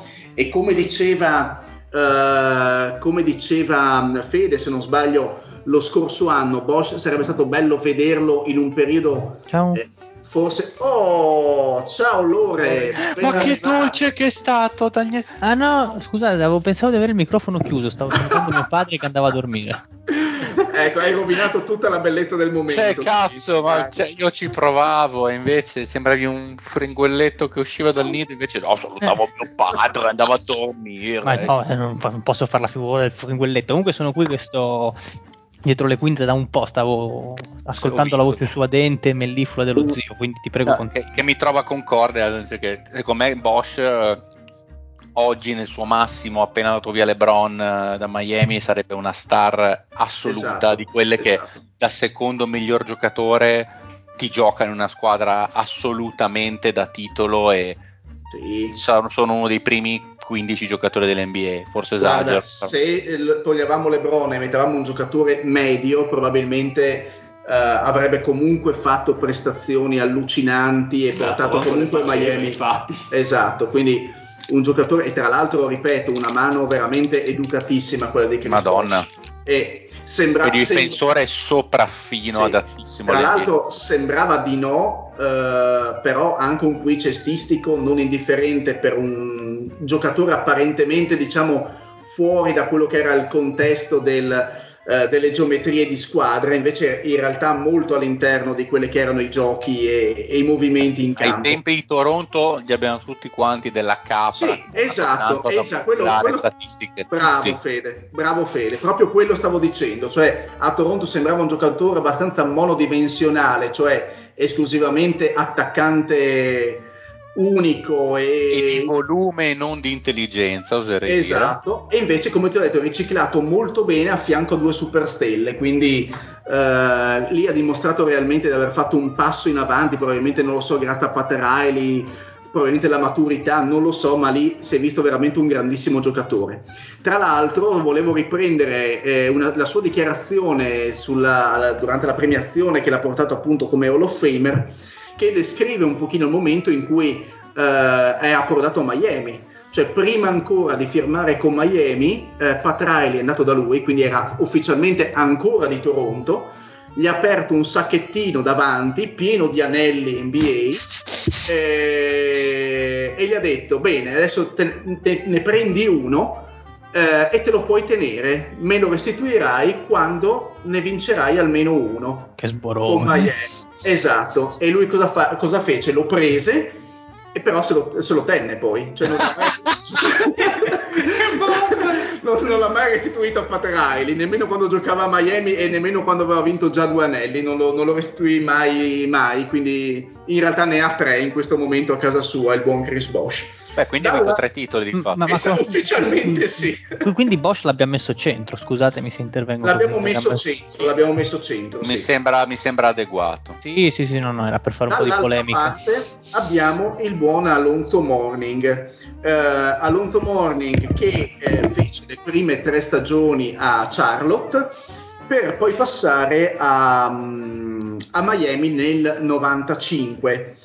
Allora, parto già con un preambolo, perdonatemi, nel senso, io sono un grande lover di Alonzo Mourning, lo ero anche quando giocava, e, e se non fosse stato, se non avesse avuto problemi di salute, avrebbe avuto una carriera eh, molto più lunga, nel senso non in termini ovviamente di anni, perché ha giocato fino a trentotto anni, ma in termini di, eh, di qualità ovviamente di gioco, perché era un giocatore veramente, a mio parere, incredibile. Ehm, cioè era veramente un leader, c'era poco, c'è poco da fare. Comunque eh, giocò a Miami in due tranche, dal novantacinque al duemiladue, che furono gli anni di, di, di maggior qualità. Poi eh, problemi fisici, ehm, un, un passaggio ai Nets eh, e un ritorno nel duemilaquattro fino al duemilaotto a Miami, dove ovviamente però le sue statistiche e le sue condizioni di salute non erano sicuramente al meglio. E, e nel, negli anni a, in tutti i suoi anni a Miami, quindi comprese le ultime quattro stagioni di basso livello, fece una media di sedici punti, otto rimbalzi e due stoppate e mezzo. Lui negli anni eh, diciamo di top, eh, di top qualità fisica eh, era un eccellente stoppatore, uno dei migliori della, della Lega, e era una delle sue, diciamo, caratteristiche principali, e comunque un giocatore che viaggiava a più di venti punti di media partita. Ehm Lui, il suo prime appunto fu di, di sette stagioni, conquistò una finale nel, nel novantasette che, perse, che persero contro i Bulls. In quella squadra, come aveva già ricordato prima il Pat, c'erano Tim Hardaway, Jamal Mashburn e, e comunque anche in quella finale di conference eh, comunque fece tipo sedici punti, diciassette punti di media Alonzo Mourning, eh, quasi una decina di rimbalzi a partita, cioè statistiche veramente, veramente importanti. Eh, alcune note su di lui, ovviamente anche di lui è stata ritirata la maglia nel, nel duemilanove. Eh, fu tradato da Charlotte perché a Charlotte si rifiutò eh, di accettare l'estensione del contratto a sette anni. Eh, quindi fu tradato appunto a, a Miami, che e, e lì invece firmò poi l'estensione di sette anni proprio con, con la città della Florida. Eh, lui viene dalla, dalla, dalla, dal college di Georgetown, e fa un pochino sorridere perché lui, che è il classico centro, ne abbiamo parlato prima, no, di, di fine anni novanta, degli anni novanta, in realtà Georgetown giocava dalla grande, perché il posto eh, di, di centro titolare era di un certo Dikembe Mutombo, che giocava con lui, quindi eh, e che in quel periodo a livello di rimbalzi e di rim protection era sicuramente più, più forte di, di Alonzo Mourning. E, anche lui, come altri giocatori N B A, purtroppo si è destreggiato nel post carriera con finte opere di carità, sai, questa, queste cose veramente... Eh, queste campagne di ipocrite, ma no, sono ipocrite solo per guadagnare soldi personalmente, una cosa veramente meschina. Tasse, ma sì, è una, è una cosa veramente meschina, sai, raccolta fondi per gente che sta male, cose finte. Comunque eh, sta di fatto che eh, fra i due è difficile scegliere, però ovviamente parla al cuore, parla, parlano comunque. Secondo me Mourning rappresenta i Miami Heat a livello, a livello di centro, eh, giocatore secondo me a livello anche di tecnica personale eccelso, non tolgo nulla a Chris Bosh, però forse con la squadra di Alonzo Mourning un Chris Bosh non so se avesse, avrebbe ottenuto gli stessi risultati. E so solo che Alonzo Mourning con la squadra che aveva, che non era di, di geni, non, che non era comunque di giocatori eh, top dieci della Lega, comunque ha fatto, ha fatto le sue bellissime apparizioni, i suoi bellissimi anni. Lorenzo, tu che sei appena arrivato, vuoi dire tu qualcosa su Mourning e Bosh? Ma io sono molto freddo, quindi lascio la, lascio la parola a voi. Se dovessi Uh, se dovessi un voto è difficile, perché Bosh comunque è stato fondamentale per quel titolo, per il modo in cui ha saputo fare un passo indietro che non è cosa banale. Spesso è molto più semplice fare il passo in avanti a livello di prestazioni e eh, diciamo caricarsi la squadra sulle spalle. Bosh l'ha fatto al contrario. Mh, questo tipo di giocatori con, abituati a questo tipo di salari, con quel tipo di ego, mh, non sono magari così eh, facili, ecco, da, da gestire sotto questo punto di vista. Lui ha avuto la maturità per farlo, ha portato, una, mh, portato due anelli. Però dall'altra parte abbiamo Mourning, anche che se da... c'è da dire una cosa, nel senso che si, si sottolinea sempre il fatto che Bosh abbia fatto appunto il passo indietro, questo è vero, però è stato, cioè, è piuttosto fondamentale in quelle corse ai playoff e ha spostato veramente, quindi no no no ma ha spostato veramente proprio perché ha deciso bene. Io mi eh, riduco quelle che sono le mie velleità di, di giocare in attacco e mi concentro soltanto a tappare i buchi in difesa, ad andare a prendere i giocatori sul perimetro e marcare qualsiasi cosa si muova, e in attacco faccio il super mega specialista, tiratore, eh, prendo per raccattare dalla spazzatura della partita. Il discorso è che Mourning forse è il giocatore più rappresentativo degli Heat, sì. È stato il primo vero grande simbolo. Volevo anche aggiungere che ovvio che anche Mourning ha vinto il titolo nel duemilasei, eh, però non è stato un titolo vinto ovviamente da protagonista, quindi non è la stessa identica cosa rispetto no, no, a Bosh. Sì, infatti non lo consideravo e, neanche. Però è anche vero, come dicevo prima, che se non avesse avuto quei problemi al rene che gli hanno praticamente talpato una stagione e mezza a Miami e l'hanno praticamente mh, bloccato per un'intera annata, tornando poi a dei livelli che non erano gli stessi, probabilmente a quel duemilasei, se non avesse avuto quei problemi fisici, sarebbe arrivato in un'altra condizione e sarebbe stato un altro Alonzo Mourning. Eh, sicuramente facciamo protagonista, i facciamo, i, facciamo i nostalgici, votiamo, votiamo Mourning, dai, via via. Sì, beh, comunque eh, sì, sì, beh, ci, ci sta. Il Pat non lo sento così propenso. No, sono d'accordo. Nel ah, senso, okay. Bosh, che tanto verrà incluso nei, nei quintetti di Toronto, dove era già un giocatore, secondo me era già il giocatore che era dopo, solo che veniva utilizzato in una maniera molto diversa. Bosh, nel senso che Bosh già a Toronto aveva mostrato non solo di essere un giocatore fisico, ma di avere mano dalla lunga distanza, cioè da, da, da long two, magari non si spostava tanto da tre, ma perché erano tempi leggermente diversi, nel senso magari non era ancora maturo lo spostamento eh, dei lunghi di un certo tipo fisici verso il, il, il tiro da tre. E Alonzo Mourning sì, eh, secondo me più rappresentativo, e se non altro vado anche per il fatto che era un, un, un, un grandissimissimo difensore Mourning, e questo mi piace, quindi anche in una ipotetica parità tra i due tendo a votare quello che sulla parte difensiva mi dà di più.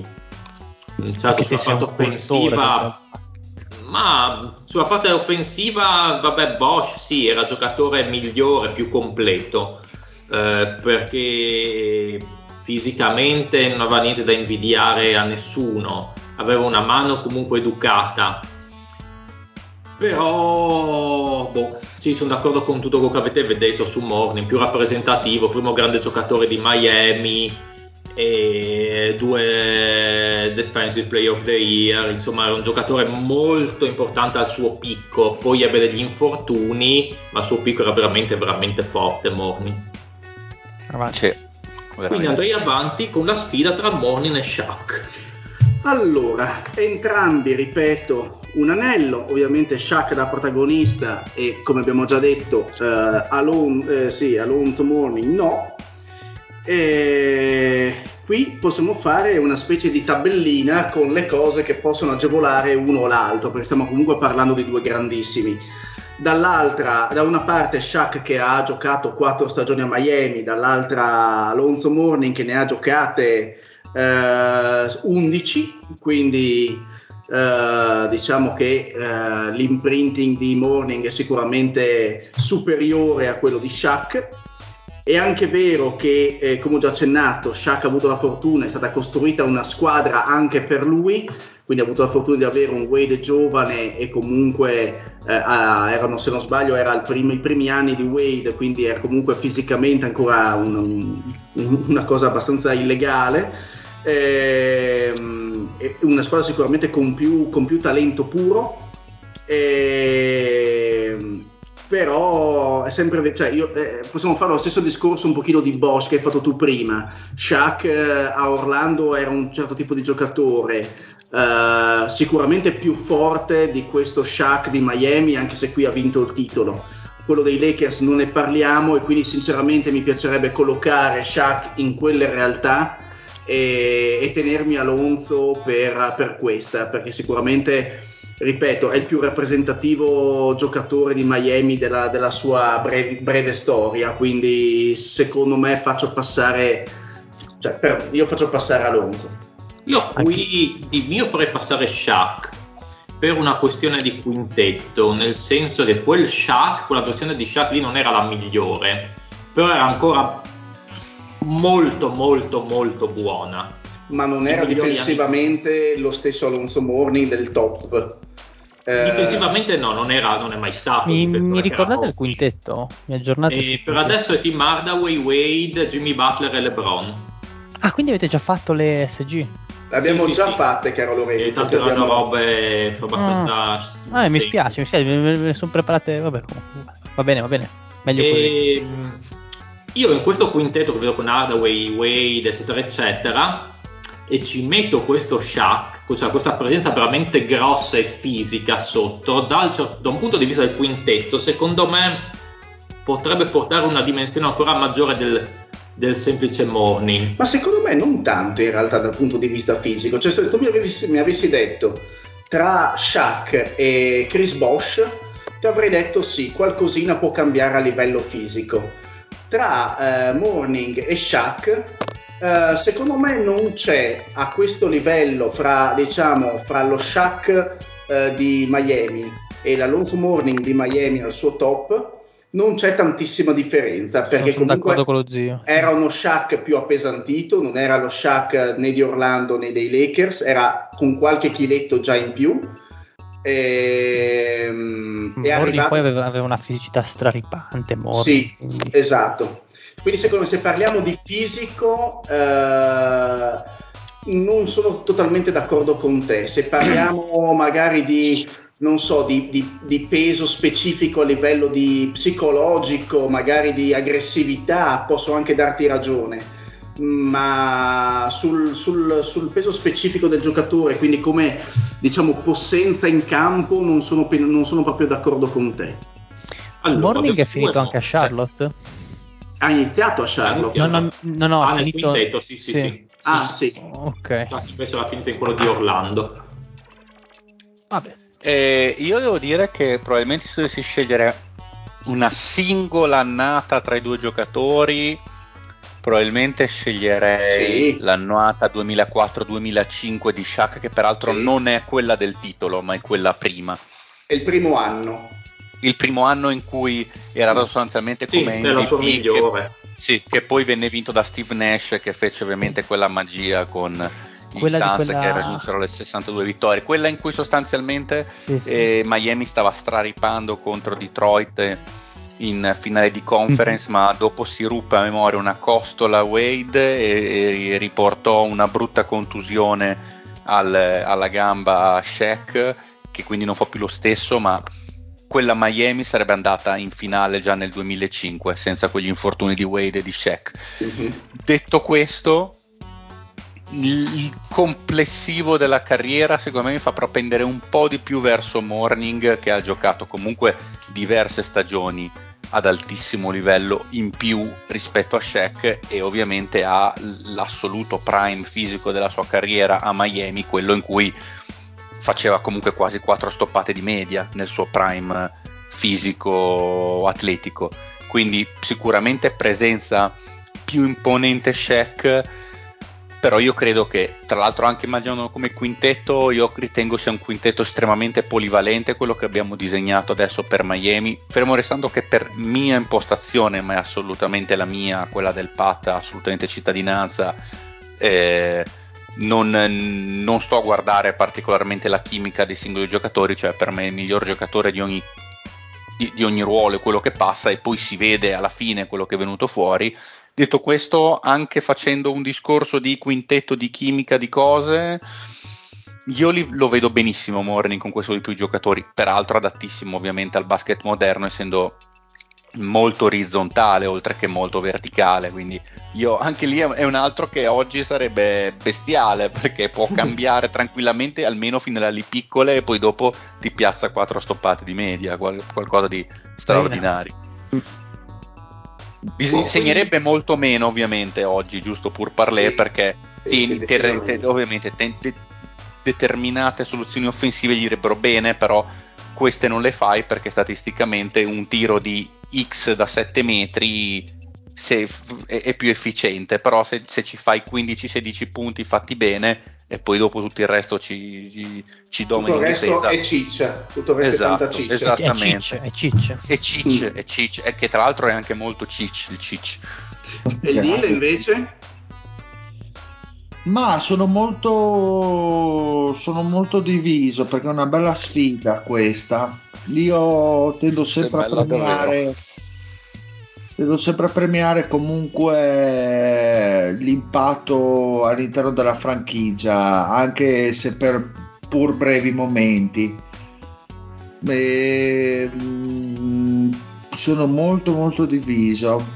Mm, ma alla fine anch'io dai vado con Alonzo Mourning uno a uno per Mourning. Quindi il quintetto è Hardaway, Tim Hardaway, Wade, Jimmy Butler, LeBron e Alonzo Mourning. Questo è il quintetto finale dei Beh, Miami. Un bel Posso quintetto, mi piace tanto. A parte per avere, per avere oh, quanto trent'anni di storia, sì. Non male. Beh, dico, dice forse... culo avere Wade e LeBron nei primi trent'anni di storia. Tim Hardaway non mi piace, forse non, non mi fa proprio diventare gli occhi a curicino, però è un, un quintetto oggettivamente forte. A me piace Tim Hardaway, devo dire, a me piace invece, ecco. Porca troia. Beh, comunque è un quintetto eh. oggettivamente forte, cioè, Hardaway... tra, tra l'altro tiratore, per cui comunque cioè, ci sta assolutamente. Eh, che avessi messo zio Super Mario Chalmers? No, è che effettivamente no, ovviamente quella era la scelta da fare, non è che c'era molto altro eh, per, per la storia di Miami. Ripeto, a, rispetto agli altri talenti del quintetto, questo un attimino ah, un po' mi, mi, mi fa un attimino storgere il naso. Quello che fa storgere, per, però bisogna dire che non era un era uno che anche solo dritto per dritto ti faceva delle penetrazioni clamorose, certo. Il no, tiratore c'è. Che la storia di Miami non offre altro, quindi certo. va, benissimo, va benissimo così, non, ci mancherebbe. Domanda Gesù scomoda. Cristo, scusa Lore. No, no, no, vai, vai Fede, vai Fede. No, volevo solo dire che da, da, quantomeno due cinque a livello difensivo questi Miami Heat sono l'ira del Cristo. Eh sì, tanta roba. Cioè avere il Wade da ventisette punti di media stagione... il Wade fisicamente integro è tantissima roba. Che difensivamente era una bestia. Cioè una bestia. Il, la miglior guardia stoppatrice della storia dell'N B A in Wade sostanzialmente, LeBron che era il, un Cristo anche lui, un, Jimmy un stoppatore Butler. Jimmy Butler eh, eh, Mourning che è un super stoppatore anche lui, lì se entri in quell'area in, le in prendi, aiuto le prendi, le prendi. Madonna quante botte che prendi, ma sono cazzo anche a superare il, il, il tuo diretto marcatore. Sì sì sì, sono cazzoni, bello, sono in zio, faccia ci piacciono grossi. Questi ci piacciono. Eh, domanda scomoda, l'allena Spoelstra o Riley? Mm, ecco, questa è una bella domanda. Riley. Questa è una bella domanda. No, è, la stessa, è la stessa cosa. Io dico no, Tecnicamente, tecnicamente dovrebbe, dovrebbe probabilmente allenare la Spoelstra per meriti sportivi, nel senso che ha vinto di più. Vabbè, però una roba del genere io la vedrei tanto allenata da Riley. Ti direi che dipende da in che anno si allena. Sì, che anno si gioca. Sì, sì, sì, sì, sì. No, però io sono d'accordo col dire, bene o male Spoelstra l'emanazione di Riley, la, la versione moderna di Riley, quindi abbastanza intercambiabile come cosa. Sì, eh, che dipende normalmente da quale, perché tra l'altro in effetti Riley è stato uno degli allenatori più polivalenti della storia Eh, dell'N B A, nel senso che è, è quello degli, dei Lakers dello Showtime eh, legati all'estero di Magic, e poi è quello dei, degli schemi intricatissimi difesa e attacco dei New York Knicks. Che meraviglia. Sì, sì, sì. Eh, no vabbè, ovviamente sarebbe Riley Riley Pat the Rat eh, di Miami.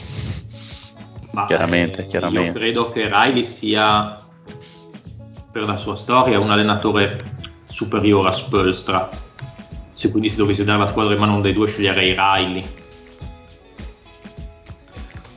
Ma eh, effettivamente dipende sempre come lo collochi nel modo di giocare, però sono d'accordo anch'io col Pat. Riley mi sembra un po' più capace, come eh, diceva il Fede adesso, anche di cambiare il suo gioco, non che Spoelstra non sappia farlo, però Riley ha messo su squadre che hanno vinto e sono state forti in modi diversi. Infatti sarebbe bello vedere Spoelstra senza Riley, cioè eh, che eh, eh, abbiamo sempre sì. visto questo connubio abbastanza indissolubile, nel senso Io, dimmi, non scusa. credo che Riley sposti chissà che cosa ormai a livello politico, sì, non penso neanche io.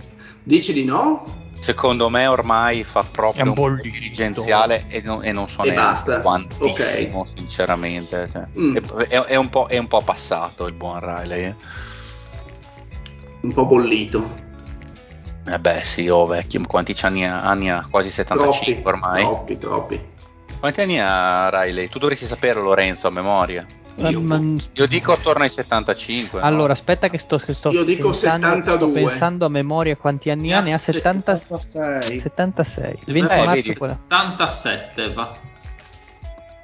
No, venti marzo del quarantacinque, quindi vuol dire che nel duemilaventidue a marzo farà settantasette anni, sì. Esatto. Beh, insomma, quindi ci avevamo preso, mi pare che uno a settantacinque anni, Porello, insomma, per il, nonostante sia un fenomeno. Sì, può anche smettere di respirare, insomma. No, oh, ma anche, anche, anche meno. Avrà già fatto la terza dose. Beh, sicuramente avrà fatto la terza dose. Sì, non sì, è un Novax. Patrilli, no. boh sì, magari dirà, ma io scopo e il vaccino lo do io in giro, giusto, giusto. E se parliamo di ancora. Se gli tira ancora, non è un Mario Draghi lui. Beh, Pat... lui è un Mario, è un Mario Draghi. Quante squadre mancano? Dacci un po' da aggiornare. Quattro? Grandissimi. Sì. Che sarebbero? Ormai... Eh, Toronto, ormai... i Cavs, eh, Pelicans e Utah. Utah. Ma i Pelicans verrà il maroccano, giusto? Chissà. Beh, dipende sì. se si laurea prima di te, Lorenzo. Sì, va bene, ecco, perfetto. Eh. Ah, tra l'altro mi sono dimenticato di dire che quello che ha lavorato in psicologia è Josh Richardson. È vero, ah. è lui. Nel duemilaquindici. Sì, prima di entrare in N B A. Bravo. Finalmente una persona di livello. Dovremmo invitarlo al podcast, anzi. Ma secondo me dovremmo fare, secondo me dovremmo fare invece un dibattito col, appena si laureerà anche il, ma- il maroccano, fare un dibattito fra loro due. Sì, sì, sì, Mario Cano, un simposio così, una, un confronto dialettico fra i due. Grande simposio. Bene, arriviamo ai saluti. Allora salutiamo Lorenzo che... Buonasera a tutti, mi scuso, no, mi scuso per il ritardo, ma ero a giocare a pallone, quindi niente. Eh, ah, anche nel... tu con sta minchia di pallone. Eri, eri nel Milan? No, no, no, ero, ero al, al C B S a Torino, quindi figurati. L'importante è non essere a Catania in questi momenti. Un saluto a Fede. Bella regaz, alla prossima e ricordatevi, non siate mai il cane del cane. Un saluto allo zio. Buonasera a tutti e un saluto a tutti i morning del, in ascolto. Good un saluto morning. Al, un saluto al Patrizio. Ciao, ciao a tutti. E un saluto anche dal Dile e alla Procher. Yeah. Bella! Yeah. Natasha from Saint Petersburg, she was a trapezist. Ralph Vladimir from Chernobyl, he was a penguin boy, a penguin boy. Oh, a penguin boy, a bloody, a bloody penguin boy. And there she's flying in the lights and dying for the lips, always hidden, always crying in the shadow of his web. Just trapped in this body, Natasha never look at me. But this night I've got a blame, there's nothing that could fade. I was trapped in this body, Natasha never look at him. But this night he's got a blame.